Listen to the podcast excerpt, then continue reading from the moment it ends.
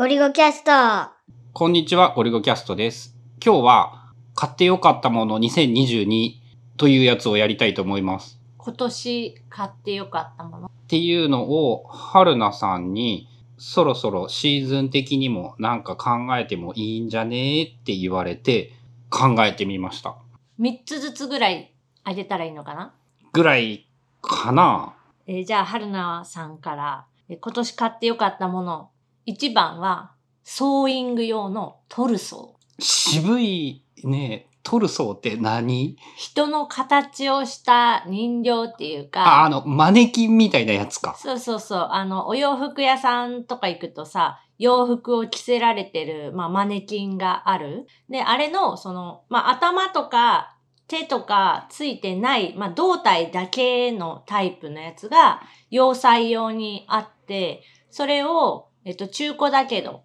買ったら、すごいその、良かった。服作りがはかどるようになった。はかどるようになった。まあ、自分がやりたかったことができるようになった。その洋服作りの時って、微妙にそのサイズ調整だったりとか、こう、どういうのにしようかなっていうイメージを、まあ、頭の中だけで今まではやってたりしてたんだけど、そのトルソーがあることによって、実際にその人の形っぽい体のラインに合わせて、布をこう貼り付けるっていうか、まあ、ピンで打ち付けるんだけど、ピンで仮止めして、えー見てみるとか、人間じゃねえから、ピン刺して仮止めも簡単にできるんや。そうそうそう。だから自分でその着てみるとかっていう時も、その針が刺さった状態で着るのって結構、まあ、怖いね。怖いし、微調整というか自分で自分の調整するのって、その外側から見れないから結構難しくって。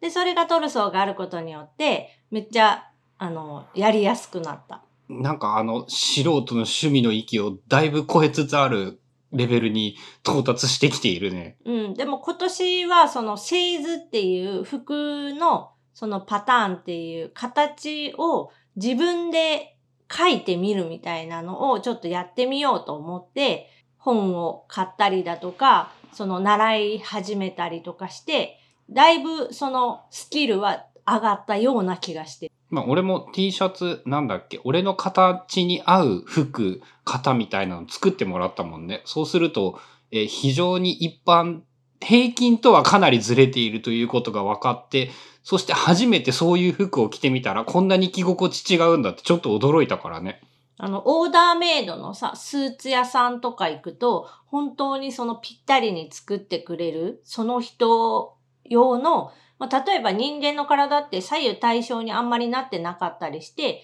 まあ、若干差はあるんだけど、その既製品っていうお店で売ってる服なんて、その左右綺麗に、あの、線対称になった形でしかそもそも作ってないし、あとはそのサイズっていうのも SML ってこうサイズ展開あるけど、あれもあくまでその平均というか、まあ、各メーカーによってその平均が違うから、想定しているそのラインがあるんだよね。この、そうそうこういう人っていう。だから一般的に多くの人に合うように作られてるっていうイメージなんだけど、うちのゴリゴさんとかは、あのかなりの撫で型体型で、その一般の形を大きくずれてるんだよね。そう、あのね、俺、制服とかさ、スーツとかさ、基本的にいわゆるその、堅苦しい服装とかが嫌いだったんだけど、え嫌いの半分以上は、ただ単純にシルエットが合わないということがあるんじゃないかって、えっ、と、思い知らされた。その、ちゃんと型が合ってる T シャツを作ってもらって、まあ、ちゃんとっていうのかな？うん。っていうので、まあ、T シャツ作ってください。はい。まだバージョン4ぐらい。なので、まあ一番はそのトルソーっていう、えっ、と、人の形をした、なんだろう、人形みたいなものが一番。で、二番が、えークレタケっていうメーカーが出してるインクカフェっていう。また名前でわからん。これは、インクって、あの、あ赤、黄、青のインクを混ぜると好きな色のインクが作れて、好きな色のペンが作れるみたいな、えっ、と、キット。あの、説明をされて、あ、最近めっちゃやってるあれねっていうのはわかるようになった。その混ぜ混ぜすると好きな色が作れるように、まあ、赤、黄、青プラスグレーと透明っていう5色のインクがセットされたキットで、まあ、それを自分の好きなように調合して、えっと、瓶に保管して、えー、万年筆とか、つけペンとかで使ったり、えー、クレタケが出している空っぽペンっていう、これは多分去年ぐらいに、そのめっちゃ流行ったペンなんだけど、空っぽ？の空っぽ。サインペンな形をしているんだけど、中が空っぽ、インクが入ってない状態のサインペンっていうのを売り出している。で、好きなインクを入れて使えってこと？使い方としては、万年筆用のインクを吸わせたり、その、さっき話してたインクカフェで調合した自分が好きに作った色のインクを吸わせて、で、えっ、ー、と、セットすると、まあ、サインペンでその色のカラーが使えるようになる。あの、世界が違いすぎて、そんなものが流行っていたというものを1ミリも知らんかったということを思い知らされる。で、えっ、ー、と、インクカフェ自体は2000円から3000円ぐらいで買えて、空っぽペンも2本セットで4、500円ぐらいかな？アマゾンとかでも普通にたくさん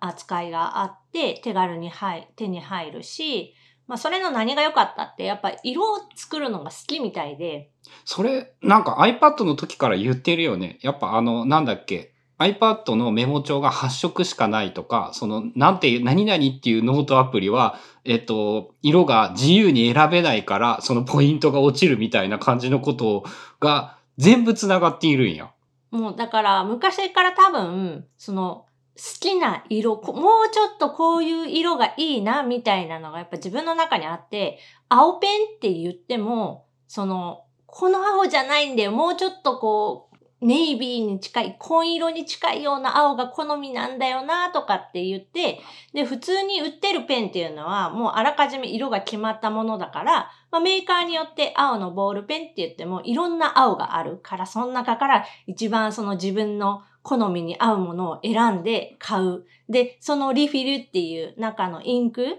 のやつだけを、なんとかその自分のさ、好きなペンに 入れたい、入れて使いたいみたいな、ちょっと改造的なことをしたりだとか、をしていたんだけど、このインクカフェっていうのはそもそもインク自体を自分の好きな色にできてしまうので、2回目同じ色作れるとは限らんよね。一応、何滴みたいな、あの、記録はしてある。これを10滴、これを2滴、これを3滴みたいな。まあそっか、限りなく同じにはなるか。それで言うと、まあ、分子構造的に同じになるかっていうか、その、そこまでいかないけれども。あとは、その、えっ、ー、と、自分の目で、えー、まあ合わせるぐらいにはなるかなってか。なんかアナログシンセサイザーで同じ音色が二度と作れないみたいな、なんかそういうのに近いような世界を感じた気がする。でもあの、プロの朝食師さんとかっているんだけど、その印刷業界で目で見ただけで配分が分かってコピーができる人っていうのは存在してて、で、そういう人たちでも見ただけで作れるから、車の塗料とか、あと、えっ、ー、と、そういう印刷系布とか紙とかの印刷ああ、そっか、印刷業界の人はそっちプロだよね。限りなくっていうか、同じ色にするんだもんね。で、今はそれを機械で制御していて、もう完全にデータが残ってて、これはこの分量で調合をしているっていう、まあデータはもちろん残ってるんだけど、インクって面白いもんで、その季節とか、気温湿度とかによって、まあ結構変わってくるところがあるから、最終その微調整は人間の目でやっててたりするところが多い。まあそんなこともあるインクというか色の世界は、まあかなり奥が深いんだけど、まあそれをすごい手軽にあの手に入るというか扱えるのが、このインクカフェっていうキットだったので、まあ、子供と一緒に混ぜ混ぜしてあの遊んでたりとしながら、すごく楽しかったので、今年買ってよかったもの、ナンバー2。なんかあの、色の解像度みたいな話は全然わからんのやけど、同じような話で言うと、なんか音の好みみたいなのは、あるかもしれんなっていうことをちょっと思ったりして、まあ今は全く触っていないんだけれども、エレキギターとかで、なんかこの、もうちょっとこの音はなんか違うんだよなっていうのと似た感覚って言われれば、なんかあの、ちょっと分かったような気がした。多分そういう感じ。だから、まあ自分のこだわりがある人とかは、こ好みみたいなのが、あの、言語化できないけれどもあるみたいな、なんかそういう気がする。そういう人は試してみる価値はあると思います。で、春菜さんの買ってよかったもの3つ目が、えー 3-in-1 充電ケーブル 60WPD 対応のケーブル。あれか。あれ。以前、あの、アンカーが出してるパワーラインっていう 3-in-1 のケーブルを使ってたんだけど、これあの、まあ、先っぽは 3-in-1 で、えっ、と、ライトニングとマイクロと USB-C なんだけど、根元っていうの？大元のところが USB のタイプ A なんだよ。でかい方だよね。うん。で、えっ、と、まあ、今最近やっぱりその使ってる根元の充電器っていうのが USB-C のものが多くなってきてるのとか、そもそもやっぱ C の方が早いうん。ところがあるので、その根元も C で 3-in-1 のがないかなって探してた。そう、あの USB-C 規格って間にアダプターとかかませたらダメだよなって思ってたんだけど、大元は C と C につながっていて、片方の C をマイクロとライトニングに変えるから、USB-C のケーブルとしては多分大丈夫なんだよね。その規格的には。まあちょっととわからんだよ細かいことはよくわからんくって、まあ正直そのアンカーのやつは、まあ大手メーカーっていうのもあるし、MFI 認証をちゃんと取ってる。ライトニンあライトニングを使グに関してう、はね。うん。やつをちゃんと許可を取ってる商品で、で、今回買った、えっ、と、3-in-1 のケーブルは、ちょっと読み方がわかんないんだけど、ウサ、ウサムス、ユーサムス、USAMS っていう、うん。わからんけどそうやって読むんかな。全く聞いたことないね。うん全く聞いたことはないんだけど、まあ、買って試してみたら、えっと、質感も十分良く、性能的にもかなり速い。やっぱり前のそのアンカーの 3-in-1 のケーブルよりも速い感じがやっぱする。まあ 60W だと、えっ、と、ほぼ iPad も理論値で、さ MAX で充電できるんだよね。ケーブル的には。まあ根元のその AC の性能っていうのが、まあ大きくはあると思うけど、まあケーブルもやっぱり大事で、速いケーブルどっちもすごい大事だよね。しかも最近やっぱ高くなってきたよね。ちゃんとスピードが出る、ちゃんとした充電器とか、ちゃんとしたケーブルとかって。ただ、やっぱ使ってみて思うのは、短時間で、その、充電ができることってやっぱメリットなので、まあ一晩かけて満タンになればいいややったら、どんな多分充電器とケーブルを使ってても問題ないんだけど、春菜さんの場合、まあよ夜に充電し忘れというかしないまあいろんなものが、そのやっぱ充電に対する心構えとか、あの感覚とかがだいぶ俺とちゃうよね。そう、だから出かける直前というか、その出発前の30分とかで、とりあえず半分ぐらいまでは充電できたら最高みたいな感じのズボラさんなんで、えーそういう人にはやっぱこういう速いケーブルとか、速い充電器っていうのがおすすめだなと思って、で、今回買ったその 3-in-1 のケーブルは、まあ、タイプ C からスタートして、で、えっ、と C とマイクロとライトニングの全部3種類が使えるので、これは結構便利だった。2000円ぐらい。2000円ぐらい。まあ、あの根元のやつがね、5000円ぐらい出さないと、その 60W 出るようなやつってなかなかないから、そこだけ悩ましいところではあるけれども。まあ、本当に充電に関してはそろそろ電力が出まくるから、やっぱちゃんとしたもの買わないと危ねえからな。うん。はい。ということで、えっ、と、春菜さん、2022年買ってよかったもの、1位トルソー、2位インクカフェ、3位が、えー 3-in-1 充電ケーブル、USB-C タイプの 3-in-1 充電ケーブルということで、かなりあの、趣味寄りになった2002でした。俺ね、春菜に言われて、えー2022年振り返ってみたんだけど、えー一言で言うとね、まず、ほぼなかった。買ってよかったものが。うん、今年はなんかね、その消費的な意味では全然買っていないという印象があって、記録を振り返ってみても、やっぱそのも、もちろんまずないわけではないんだけれども、そういう印象がすごいなくって、まず第一印象として今年は、えっ、と、本を読むことだったり、そのアウトプットをする、えっ、と、新しいことを始めるみたいなことに圧倒的に脳内リソースを使っていて、なんか買い物をしたりとかしたいと思ったというのがまずあんまりなかったっていう大前提が存在しています。そうね。なんか去年とかと比べると、その遊び、趣味みたいなのに費やす時間っていうのがあんまりなんかないような。なんかよく見るのが本読んでる姿みたいな。まあ、大きな意味で言うと、えっと、まあ、今、今の時期とかだと、えっと、アメフトとかが盛り上がっていて、本読むか、えっと、アメフト見てるみたいな感じでやってはいるんだけれども、まあ、あの、そうだね、消費という意味で、まあ、本を消費しているという言い方はできるかもしれないけれども、物理的にあんまりそのものを買っていない印象がまずある。去年とか一昨年だったかな？買ってよかったものになんか NFL のゲームパス？言ってたっけ？入れ入れてれちゃったなかったって。なんかそんなことを今なんかふと思い出した。で、さらに言うと、あの、去年から使っててね、今もいいものとかはね、めっちゃいっぱいあるのよ。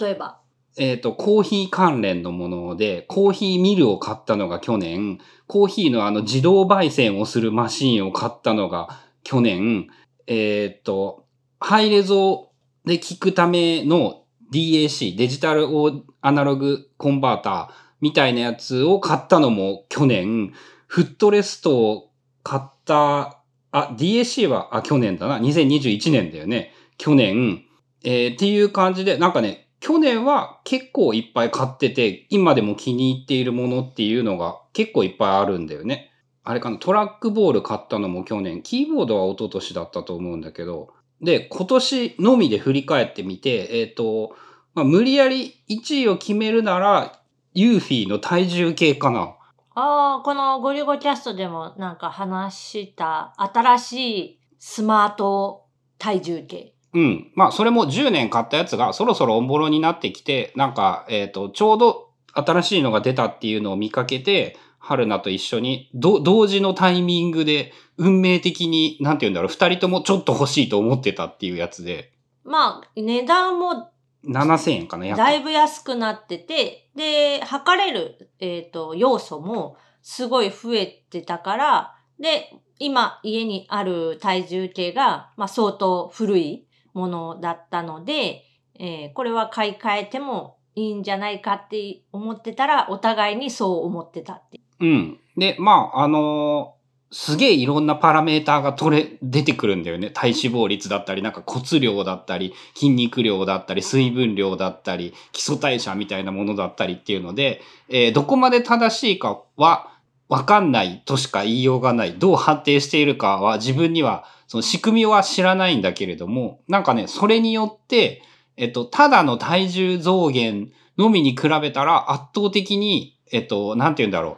意識が変わったというか、なんかそれでさ、痩せたみたいなこと言ってなかった？へ、少なくとも、えっと、2、3キロぐらいは今年は痩せている。まあ、ほん、目標体重まで、あと多分、理想値で言ったら10キロぐらいあって、えっと、体格的に多分ちょっと、もうちょっと、あと7、8キロ、なん、えーせめて5キロぐらいは体重を減らすべきだというのではあるんだけれども、まあ、3キロぐらいなら痩せたと思う。から、そういう意味で効果もあったと思うし、まあ、それが体重計を買ったが一要素であることはまあ確かかな。で、まあ、あと、無理やり、無理やりというのではないんだけれども、えっ、と、2位が、ハイレゾ対応のイヤフォン。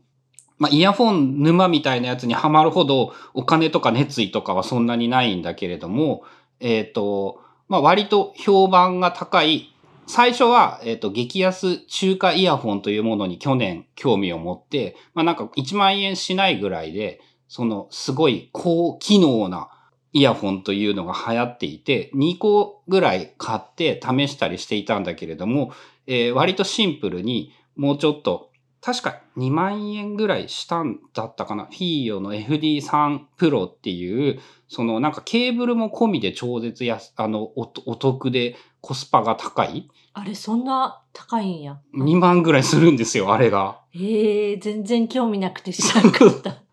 で、えっと、それは、なんていうの、質感の良さとかも相まって、あの、このぐらいで俺はもう十分満足できるっていう、なんかいい感じのものが手に入って、なんかそっからもっと上を目指せばさ、無限に10万を超える沼とかがいくらでもあるんだけど、なんか、あ、これで自分の、あの、イヤホンで聴く音楽とかは、まあ、もうこのぐらいあったら十分だな。よく考えたら、えっと、そのオーディオのハイレゾ用のアダプターみたいなやつを含めると4、5万ぐらいになっているのかな。まあ、あの、このぐらいで十分満足できて、あとは Apple Music 毎月お金を払って音楽が聴けたらめっちゃいいなっていうぐらいには満足できている。なんか、えー、ハイレゾ模索の旅がそんなにしていないけれども、これで完結してしまった。まあ、それは十分その今年買ってよかったものなんじゃない？うん、なんかね、その、そうだね。言われてみるとそうだね。やっぱこうやってさ、改めて振り返らないと気づかないけど、でもそのなくなると困るものって結構たくさんあるんじゃん。そうだな。このイヤホンとかは、その他のやつと比べて、そのやっぱ言語化できるほど豊かな表現力はないんだけど、その前の2個と比べたら、なんか明らかに良くなった。それは確かにそうだった。で、あと、まあ無理やりでもないんだけど、これ俺が買ったというか、春菜が買ったに近いんだけど、えバリカンを新しいのにしたら、えセルフカットが楽になりました。これも、多分もう5年以上前、もっとか、8年とか ?7、8年。前に、まあ、バリカン、何でもいいからって言って、多分その当時一番安いバリカンとかを買って、で、えっ、と、子供の頭を切るときとか、ゴリゴさんの頭を切るときに、まあ、使ってた。のを、その3780円って記録に残っているんだけど、まあ、4000円ぐらいの、えーフィリップスなので一応いわゆるそのメーカーものバリカンになるのかな？そう、前に使ってたやつが、多分その、経年劣化というか、歯がだんだん切れなくなってきて、で、髪の毛が引っかかって痛いって言って子供にめっちゃ言われるようになって、で、まあ、その、それもその、買い替えの時期が壊れてもないし、わかんないし、しかも自分使ってないしで全然わかんなかったけど、まあ、さすがに、うん、7、8年使ってたら、これもその、家電製品の進化みたいなので、こう1世代2世代ぐらいは新しい、そのいいものになってんじゃないかみたいな期待を込めて、まあそれなら買ってもいいかな、そろそろっていうので新しく買い替えた。まあなんか家電製品的な進化があったというよりは、えっ、と、よく尖れた歯になったので、バッテリーが十分にあるので、みたいな要素の方がでかいとは思うんだけど、よく考えたら、もうなんか、いわゆる美容院、床屋さんみたいなものに行かなくなって7年ぐらい？もう結婚してからず、あ、1回か2回だけ行った？で、そのすごい気に入っていた美容師さんが、えっ、と、お仕事を辞めてしまっていて、もうこれめんどくさいからいいわって自分でやるようになって、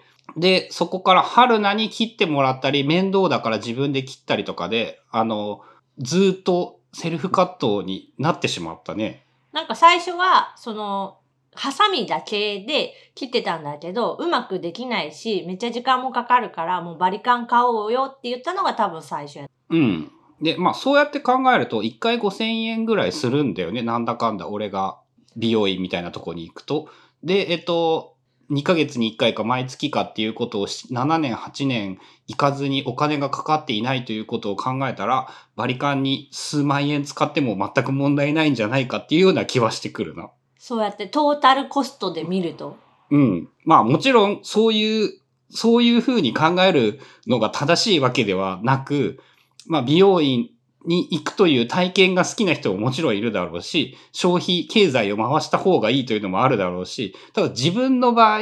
まず美容院で嫌いだったのが、えっ、と予約して時間を決めて、その時間に行くという、それがすごい嫌だったから、そういうのがなくなったという意味で、むしろ快適になったんだよね。っていう意味で、まあ、あの、バリカンも含めて、なんか、その美容院という行為をやめたっていうのが7、8年だけど楽になった気がする。ちなみに、そのバリカンを使ってセルフで、その自分で自分の髪を切るっていうのもやりやすくなったの、そのあ、新しい明明バリカン。確にやりやすくなった。前のやつはやっぱうまく切れなかった。そのね、形状とかがセルフを想定した形状にもなっているんじゃないかと思われる。あ、じゃあ、その、誰かにやってもらうとかじゃなくて、自分だけでやる分にもやりやすくなったんや。今のそのフィリップスのやつは。うん、その、もう圧倒的に違うって言っていいと思うぐらいやりやすくなった。とはいえ、なんて言うんだろう。やっぱ当然プロにやってもらうことを考えたら、えっ、と、反り残しっていうか、うまく切れないとことかめっちゃあるから、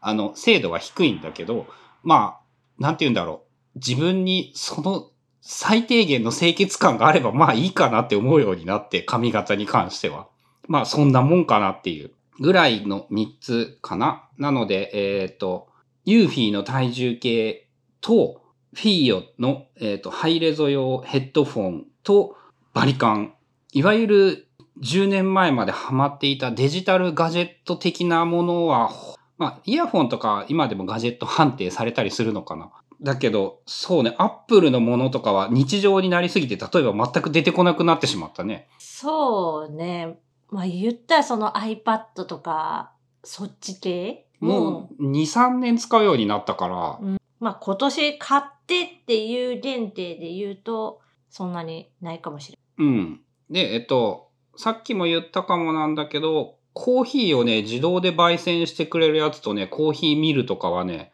なんか買って、安くて美味しいコーヒーが飲めるようになって、えっと、今でもすごくいいと思っていて気に入っている。それもコーヒー自動ロースター2万円するんだけどさ、えっと、コーヒー豆が圧倒的に安価に製造できて、しかも新鮮なものが、その焙煎したてのものができるから、これは2年間通算での一番気に入っているやつかな。あれってさ、もうちょっと高いの買ったら静かになるとかそういうのある？なんかね、家庭用の自動焙煎機というものがそもそもないジャンルなのよ。あ、言ってたね。なんか2種類ぐらいしか選べないみたいな。あ、もう2種類どころか全く選べない。ここのこれしかない。で、本来はやっぱ直火で自分で焙煎するんだよね、ガス火で。で、そう、そういうことをやる人の方が、コーヒー好きと言われる人は一般的にそういうことをやるんだよね。まあ、手間暇かけてこう、手ピックしてみたいな。うん。で、そこを自分的には、なんて言うんだろう。省略したいけど便利にしたいというか、美味しくしたいという、へ、変な、なんて、相矛盾する、アンビバレントな欲求があるせいで商品が全然ない。っていうところで、あの、まあ、もし知ってたら教えてほしいんだけど、この全自動焙煎機、まあ、これしかないんじゃないかな、今のところ自分が知ってる範囲では。あの、全然、まあ、いい、いいんだけど、えっ、と、動かしてるじ間、めちゃくちゃうるさいのと、あと電気がチカチカする。あれはね、その家庭なのか、この製品なのか、どっち、両方ではあると思うんだけど、厄介だよね。多分かなり電気を食ってんじゃないかな熱風をその、出すときに。うん。多分電熱線でしょ。だからドライヤーとかをこうカチッカチッカチッってあの、つけたり消したりすることで多分温度調整をカしてるしてるんだと思うんだけど、そのつけたタイミングにいっぱい電気食うから、なんか、で、電圧が下がるみたいな。そう、なんか電気がかなり電、電流が乱れてるっぽくって、なんかあの2階の仕事部屋の LED がチカチカするんだよね。他はそこまで影響がない場所もある。まあ影響が少ないところもあるけど、でもあの、よく見るとチャカチャカして。るから、うん、影響自体は家全体にあるっていう。まあ、それでもフライパンで焙煎して、均一になかなかならんかったり、15分、20分つきっきりにしなくてよくなったというのと、まあ、味自体も俺が焙煎するよりは上手なので、やっぱ良かったかなっていうのが今でも思うかな。という感じで、まあ、春菜さんが気に入っていた、トルソーインクカフェ 3in1、まあ、USB-C のけ充電ケーブル。まあ、俺はバリカンとイヤホンと体重計かなという感じです。もし、あの、コーヒーを自動で焙煎してくれるいいものをご存知でしたら教えてください。